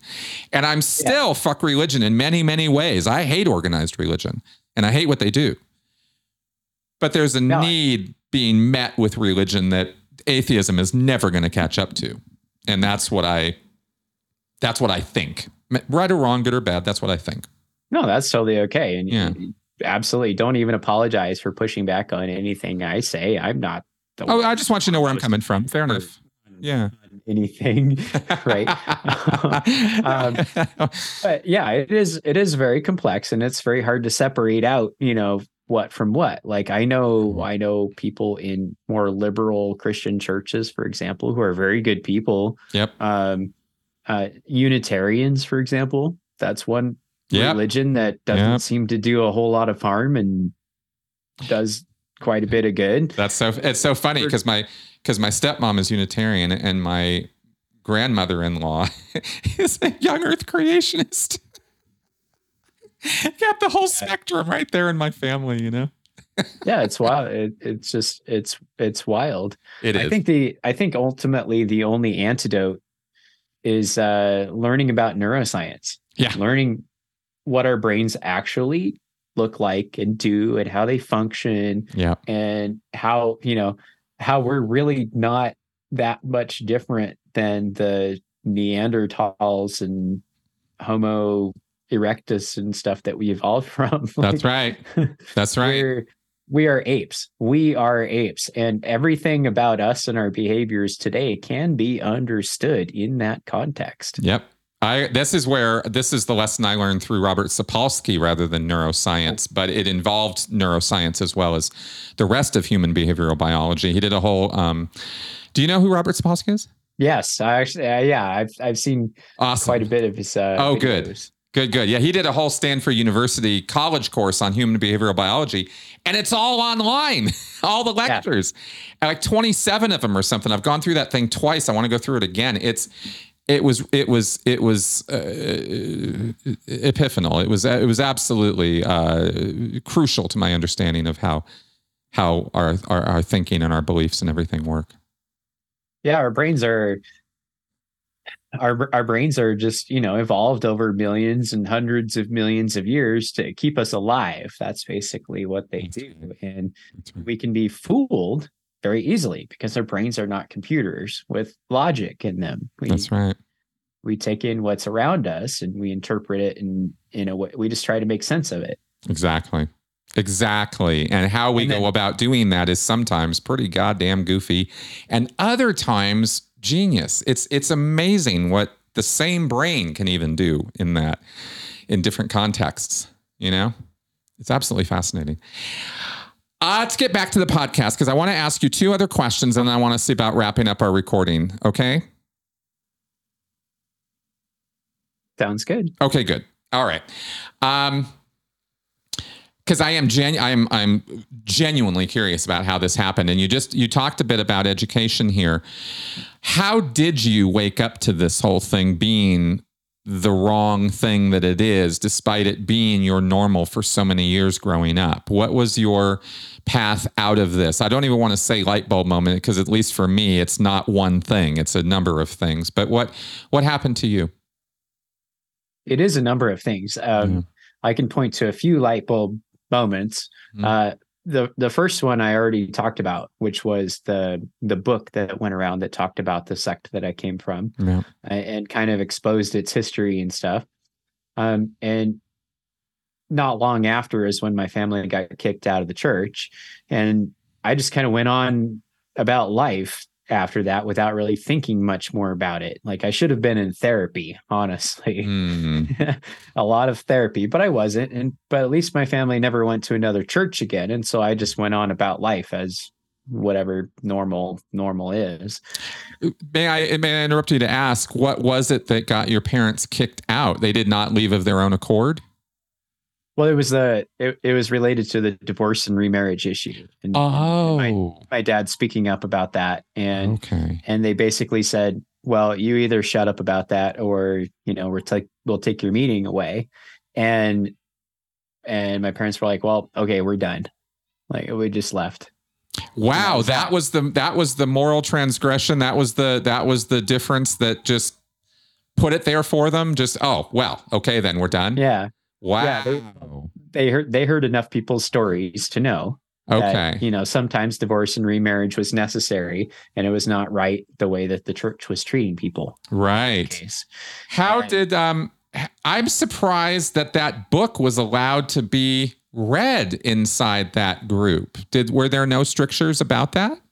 oh there were they they told people not to read it Okay. But people didn't Um, listen.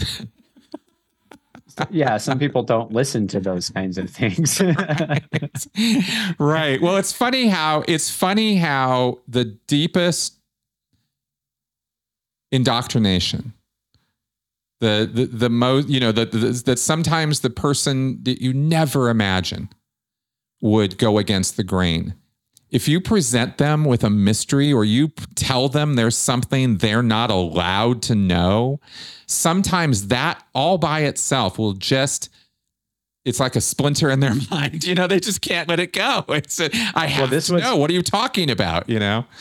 yeah this was for a lot of things Yeah. like i was told you know we were not supposed to watch tv but i would watch tv if i went to a friend's house i would i was not supposed to listen to worldly music but i listened to worldly music on the school bus if a friend had a walkman and you know i got introduced to all the all the good stuff and uh so technology was as much the undoing of this thing than as anything else. yeah i retained a healthy skepticism of everything i was supposed to avoid Okay. you know like Yeah. or about the rules of the things i was supposed to avoid and the whole divorce and remarriage thing like i knew enough about what was going on with my parents and the stories they knew and like i knew enough of that to know that well they were in the right on this particular issue and the church was in the wrong so Right. I was done with that church at that point. It was several years later, into my early 20s, I think, I found a book called um, The Age of Reason by Thomas Paine. A you know, good book. Yes. Yes. And he he basically tears the Bible apart Mhm, and explains what a what a hot steaming dumpster fire that is. mhm. And I read Candide by Voltaire and, you know, other things along the way.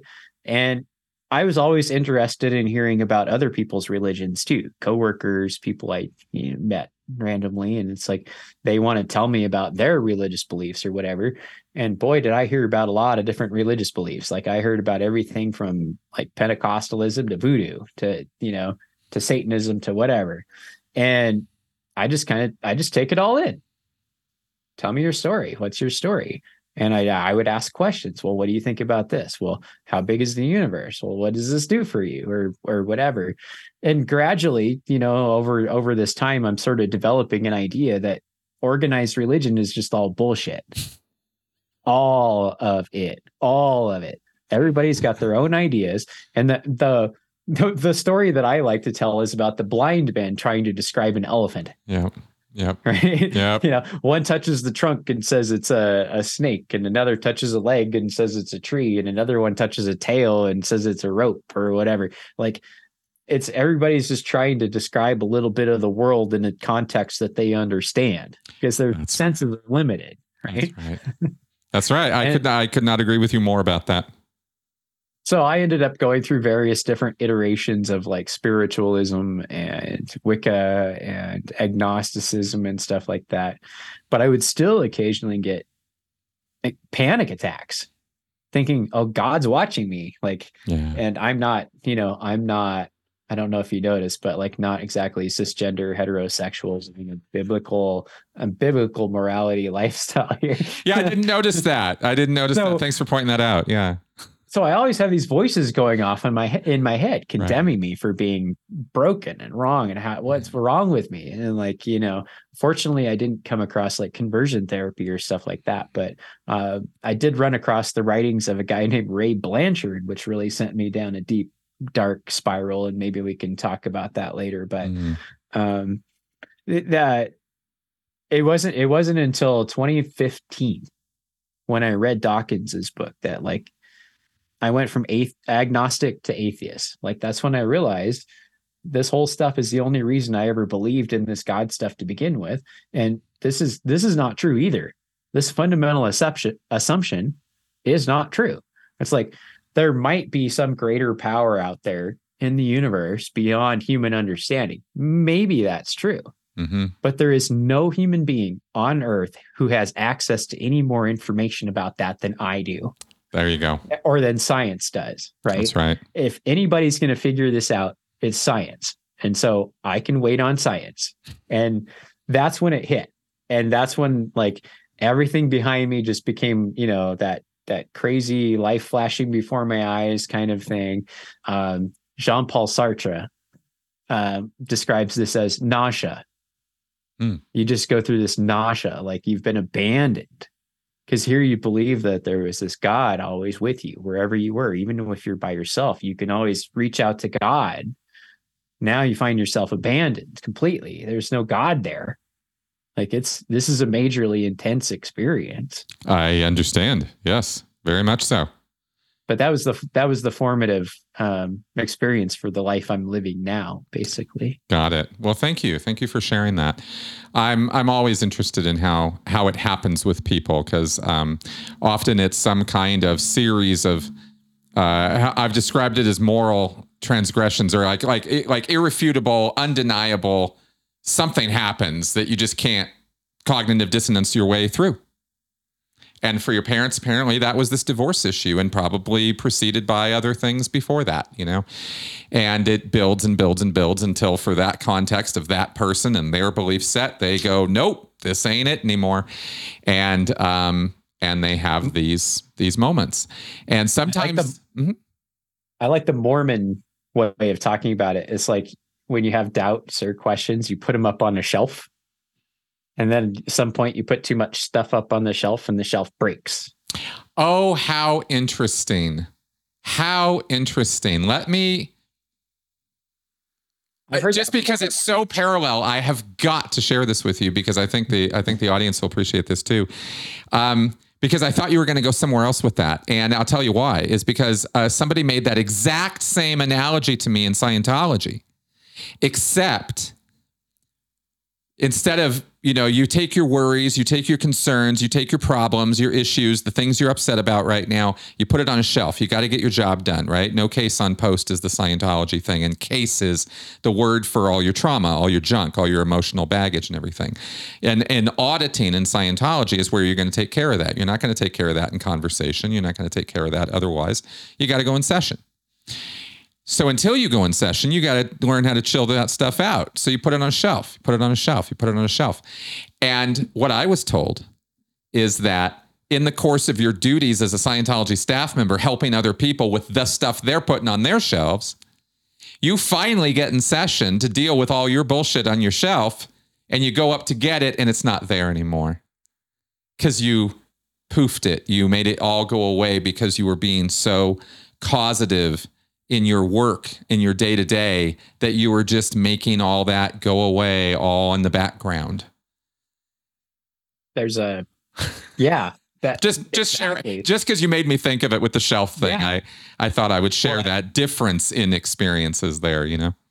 That's a perfect way to talk about the whole like abuse scandal that's going on in the two by twos right now. And this is what i wanted to go to and wrap up on so please tell me what happened. What is this thing Great. Um, yeah. So like uh, one of the things I've seen in the in the forums online is that people have a lot of people have kind of known that something's been going on for a long time, and there've been people sending out mass letters and stuff on the internet for a couple of decades now being like listen to me i was abused i was raped by this person like they're, they're trying they're trying everything to be heard hmm and nothing's happening and nothing's happening and like the the people in the group the friends are like well we're praying and praying for something to be done about this. We're waiting for god to do something about it. And the workers you know this is coming from the workers and from the overseers too is like well you know we're gonna we're gonna pray for this to be taken care of in god's way and in god's time and stuff like that. And it's kind of the similar thing is like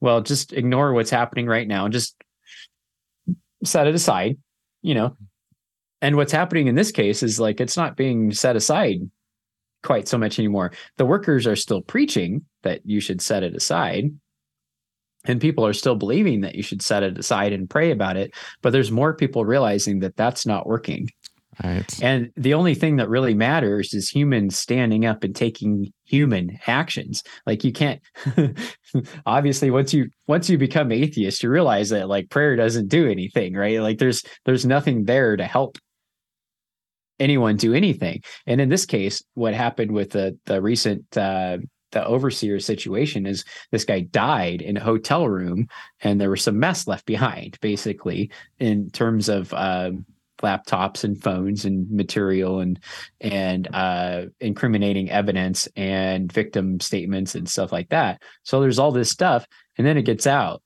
and they can no longer be like, well, you know, just put it up on your shelf or just pray about it. It's like, no, people are like, all right, we've had enough. We're taking action, and people within the group are like, they're leaving, they're walking out, and they're making statements like the the the farm properties where the annual conventions are typically held owners of those properties are going well where i live i have legal liability if someone gets molested on my property like Mhm. you either you need to either set some rules down and enforce them or you're not going to meet on my property anymore Right. They're getting the reverse of what they've been pushing on other people for a while now of this, uh, oh, no, no, you, we're, we're not going to have our meetings here. Now they're being told, no, you're not having your meetings here. You know? Exactly yeah Let me, um, Let me clarify for for the audience here. This is I'm reading from the Wikipedia page about the two by twos. You can look it up there, and there is a note here about this thing called the Dean Letter, which is I think what we're referring to here. This is this year. This is March twentieth, twenty twenty three. A letter was released from Overseer Doyle S. Smith, informing members of the discovery of predatory and sexually abusive behavior by recently deceased worker and overseer Dean Brewer. Is that how you say his name? correct Yeah. And um, since that release, hundreds of allegations, hundreds of allegations. This is not a big group. Hundreds of allegations of sexual abuse and child sexual abuse have been reported within the church from all over the world. Members have been split in their reactions, as you were just describing. almost 600 reports now to the to the tip lines yeah and this is a group that is maybe 100000 worldwide Right. So And- the percentages here are way off, guys. Way yeah off. and i like and and some of these names on these lists are people that i remember coming through our house in childhood yeah. yeah like Yeah. my uh, because my parents were former workers and had status and extra guest bedrooms and stuff like that like we always had workers in our house like all the time and Mm. some of them were those were those people Jesus. This is just, it's, and, and of course, like I mentioned earlier, when we were talking about the framework of this and how this and how this is structured with the workers and the overseers and the and the the itinerant ministers walking you know going from place to place you, you put that much power and authority in people where their verbal orders are the law and you put them in front of you know and then you give them a enforced life of celibacy which these people apparently are supposed to be abiding by right? Correct. Yeah. And then you put them in with kids and well we know what happens. It's this this group is not the only one where that occurs. And, well yeah and it goes you know. yeah it goes back to that that those biblical ideas of, of sexuality in other words which are really terrible.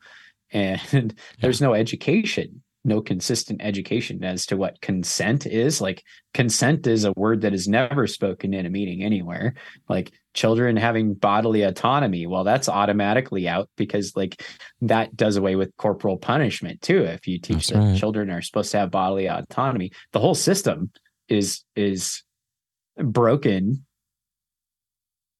or maybe broken by design. Well, it's a control such- It's a control it- structure.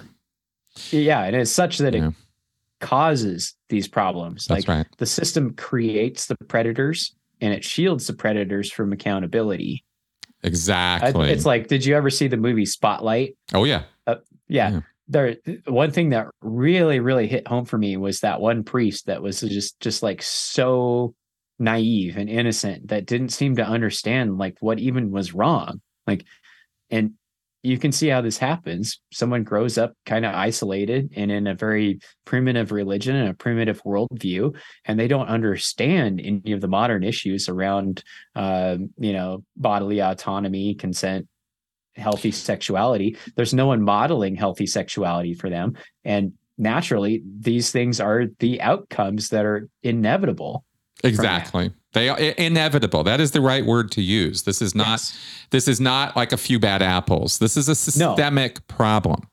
Yes, the barrel is rotten. That's right. that and every barrel on the truck that they're riding on is rotten like That's right. every every denomination of christianity is rotten in in this same way the systems create the abuse and perpetuate it and they can't be fixed Fair enough. I um I believe that there are perhaps modifications that could assist things, but I agree that there seems to be very there are very big problems with a belief set. This is as far as I'll go with this, and this is my criticism of for for today, and we'll kind of leave it at this. I think for for because we've already been talking for so long. Um, there's a problem with any belief set that's going to treat women and children as property. And when we talk about a systemic issue, at least from my perspective, that's unavoidable when you get into most Christian denominations. I know for a fact there are some that do not think that way, but that's actually not, if you go to the scriptures, that's what's there. it's not like it's hard to figure out why these people think this way. Their their quote unquote good book tells them to think this way that women are chattel, that children are property, that they are animals to be beaten on and broken. And this is the modern the, the modern rendition of this is Gothards and the Duggars and the evangelicals and the extreme Pentecostals and this nonsense that we see in two by two, where the most extreme interpretations of these scriptures are reality to these people. And they do not in any way fit in with, as you pointed out correctly, how we've evolved as a society. It's not just we have these stupid ideas in our modern culture and eventually all those will go away and we'll get back to the good stuff the way it's supposed to be. That's how they think. And that's that's wrong. That's that's anti-evolutionary. It's anti-progressive. It's it's it's backwards thinking. And that's to the degree it continues to insist on its rightness is the is where we keep bumping into it in society where we're going no you don't get to do that to children anymore. No your women your wives are not your property and they don't have to listen to every single commandment you give them. They actually have free will. What? They can't deal with this and that's where we get such a departure and when they go too far we talk about them as cults. And that's that's what this is. You know well to some extent yeah like the the more liberal sects of christianity will creatively interpret the bible to mean something other than what it obviously says. my point exactly like they interpret it through the lens of social justice for example and that's great. I Yep. appreciate those people the people that put the rainbow flags outside their church. You know what? That's better than i had it. Growing if if you got to be indoctrinated into a religion let it be a liberal version of it for you know hope hopefully exactly. But the thing is is like the misogyny and stuff is still there Mhm. in the back. It's part of the cultural fabric. It's the water you're swimming in. Mm-hmm. like one one story that i point to a lot is the story of in it's in uh uh second samuel 12 i think. The story of david and bathsheba maybe uh, you know uh, Christians will know this story, but King David he he has the hots for his best friend's wife and and is plotting to get her for himself, and so he sends his friend off to die in battle, and then he takes the wife, and then God gets very angry with David and punishes David by having the rest of David's wives raped by someone else in public. That's the punishment for David. Right. Because they're his property and this is an, this is an offense against him, right? That kind of attitude? Yes, you don't know any of the wives' names. They are not independent human beings with their own autonomy, their own existence, their own minds. Right. They they don't matter. They are they are property. And this is a crime against David's property. Right. And then and then it goes on, right? So it- he makes a baby with Bathsheba, and God again punishes David by killing that baby, as if the baby did something to deserve this punishment. And supposedly David is punished by it.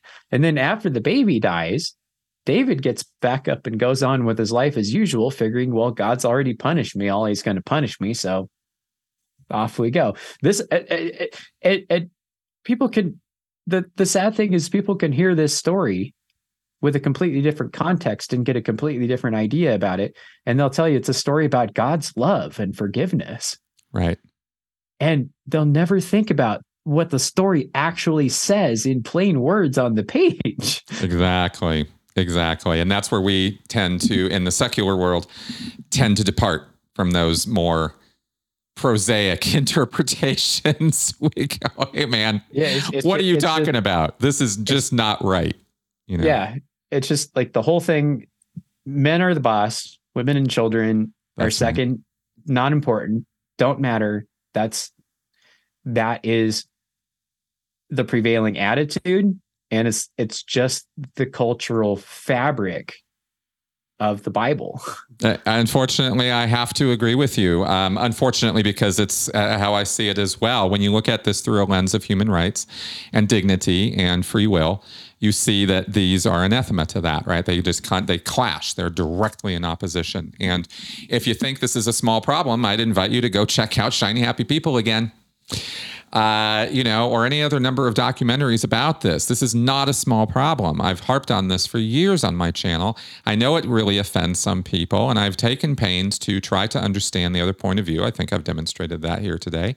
But the fact of the matter is, abuse is abuse, and Yeah. child abuse and spousal abuse is rampant in those communities. I don't care if you agree with me or not, or think that it's somehow offensive that I tell you that.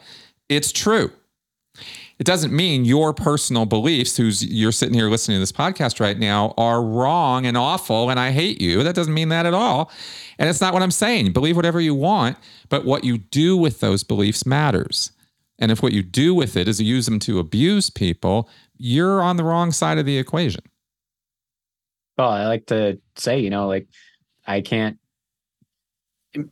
People like to say, well, you know, let people believe what they want. Mm. But you can't do that because beliefs have consequences. You know, Fair people enough. have to have a belief that you're supposed to physically abuse children in order to make sure they are on the right side of God. This is a genuine belief that people have, and they are acting on that belief with the very best of intentions. Uh, i, I but the can't belief is not justifiable and the belief is harmful. Fair enough. I'm trying to make a differentiation between what goes on in a person's mind versus what they do with their hands and feet, because those are two different things. And often a lot of us will have uncharitable thoughts and ideas and beliefs and yet not act on them. And I think That that, is that true. and I think that is where we can most clearly draw the line for anybody. I think anybody of any denomination, any following, any background can understand that concept. You can believe, Yes. you can have the ideas in your head, they can live rent free. I don't care. What Like, I care about is what you do with them. That's that's what I care about you folks out there, right? Exactly. And but the, the, this is a real thing. Like some some thoughts we have in our heads we don't act on, and Mhm. some we do. Mhm. Um, but the belief that children need to be hit in order to behave this is a belief that is coming from a particular kind of place and culture mm-hmm. and it is a belief that expresses itself in harm mm-hmm. and it's not usually the case that someone has a belief that children should be spanked and then does not actually do it right there no fair enough it's just like, there's also so many non-religious beliefs enabling that behavior too that i have a hard time pointing to just yeah. that you know yeah I mean? it's not it's not just that yeah. but it is it is largely that. It, like if we were to uncover the source of thinking um, like if we were to ask everyone in america who thinks corporal punishment of children is okay we are going to find that the vast majority of them are in an abrahamic religion of a more fundamentalist sort this is which we're not going to find which of atheists who hit their kids. Uh, fair enough, but just to push back a little bit, right? I get it. I totally get it. And this is me, you know, sort of uh, bringing nuance where I know it's not particularly the point. Um, so I, I hear you. I really do. Um, but we also have to look at the fact that we're the ones selecting that as the variable that matters when in fact familial generational trauma is just as much of a factor. And i fair enough. You know you can go to causative agents and go well religion is you know justifying or rationalizing this. And it's wrong to that degree and i'm and i completely agree with that. But i have to acknowledge that there is a you know there are a myriad of factors at play with this and religion would, is one of many you know? Yeah. Yeah, no, that's I mean, yeah, coming from the perspective of a scientist, that is that is true. There's yeah. not it's you can't isolate very many things down to one single cause. That's that's very difficult. Yeah, that's that's all. That's where I come from because I live in the world yeah. of nuance and grays. I have yeah. to. I have to on my channel. I can't go black and white because that's exactly the thing I push back against you know? Uh, like like sometimes i speak in black and white terms but like i also am cognizant of the fact that uh, not everything is black and white and exactly. very few things are in fact. Like i'm i'm i'm out. I have an axe to grind. I know. I know. And i want to and i want to help you grind it by the way. I really do. So i hope I, i'm not coming across adversarial here. No, absolutely, and I can handle it anyway. Like, okay, cool, good, good, good. Um, all right. Well, look, we've been talking for a long time, and I am very happy to have had this conversation with you. And on that note, I wanted to give you an opportunity to also promote your channel because you've started a YouTube channel, and I guess you're going to be starting another one. And I loved your approach because you were, uh, you know, we're going to take these bad ideas out to the woodshed, right? And I was like, hell yes. So, what is this about, and what are you trying to do with this? Well, so this this uh, project. My channel is called Rivers Woodshed, and you can mm-hmm. find it on YouTube if you search for Rivers Woodshed or just at Rivers Woodshed all all together. Uh, basically, this grew out of I was I was teaching biology labs when I was in college, and then COVID hit, and we had to transition everything to online. And then I started trying to figure out how to move my whiteboard lectures onto video format. And so I got myself a a graphics tablet and started learning how to make videos, instructional videos and stuff. And then uh, I got this harebrained idea to create a, a, channel where I attack basically fundamentalist Christianity and some of their ideas and just tear them apart. And the the guiding principle there is something called Brandolini's law. And you can find this on on Wikipedia. Brandolini's law states that um, refuting bullshit takes an order of magnitude greater effort than it takes to create the bullshit in the first place. Yep. Debunking bullshit is an extraordinary amount of work because you can just spout off whatever you want, make up stuff. That's easy to do. But showing why it's wrong, sometimes there's like 15 wrong things in one sentence hmm. and you go from there. So that's kind of my my principle that guides what I do with that show. My next upcoming show, I'm not saying too much about yet, but I will announce it on my current channel. Excellent. Excellent. Well, I highly encourage you all to go over and check it out. Uh, Rivers Woodshed, okay? And subscribe if you have found this conversation to be interesting. And I think you'll find the content over there to be interesting as well. Um, critical thinking is something you really can't quite get enough of in this world. Because as we've covered here today, it's not something that we just naturally are good at It's a discipline you have to learn, just like martial arts. You don't come out knowing how to chop boards in half. Well, you're not coming out knowing how to think or logically I, and and you know sequentially the way that we would uh, that, that lead to best answers all the time for us. Yeah. I've been studying this stuff for years, years, and listening to like thousands of hours of podcasts and studying neuroscience and all that philosophy and everything. And like, I'm still hearing stuff from people's stories that just blows my mind. Yeah. So like, there's no, there's no end to it. No, not at all. Not at all. All right, folks. Thank you very much for coming around and listening to us gabber on at a mad rate about all of this. I very much appreciate your viewership and your support. Um, go ahead and buy me a coffee, uh, contribute to my ideal studio wish list. The Amazon list is there in the description section to this video down below here if you're watching this on YouTube. Otherwise, if you're listening on audio, go to my YouTube channel and uh, show me some love over there as well. That all being said, I'll see you guys next week. Bye bye.